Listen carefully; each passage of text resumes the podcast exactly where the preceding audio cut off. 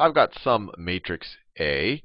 We learned several videos ago that its row space is the same thing as the column space of its transpose, of its transpose. So that right there is the row space, row space of A. That this thing's orthogonal complement, so the set of all of the vectors that are orthogonal to this, so its orthogonal complement is equal to the null space of A.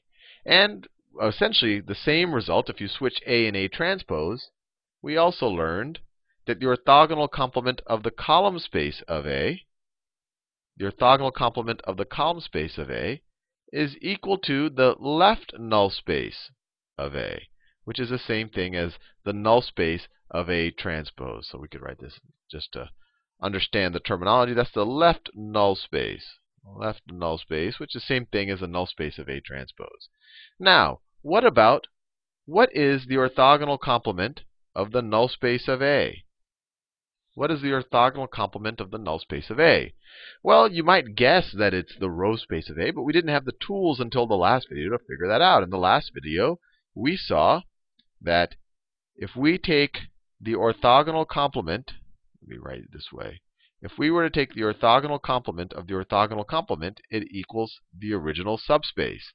So now, what are we doing? We're taking the orthogonal complement of the null space of A.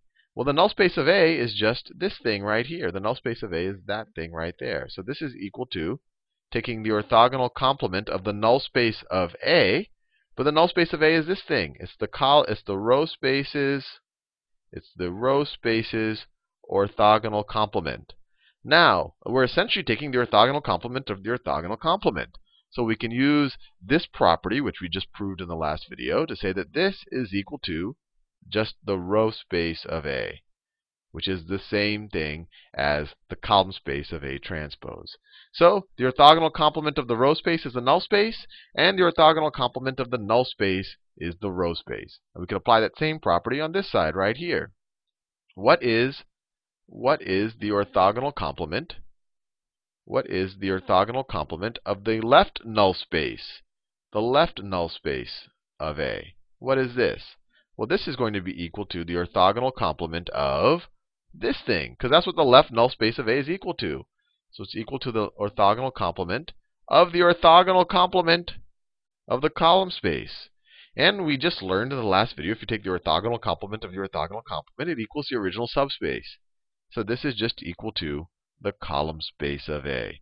So we just we now see some nice symmetry. The null space is the orthogonal complement of the row space, and then we see that the row space is the orthogonal complement of the null space. Similarly, the left null space is the orthogonal complement of the column space, and the column space is the orthogonal complement of the left null space. So we have some nice symmetry that we're able to uh, essentially prove given what we saw in the last video.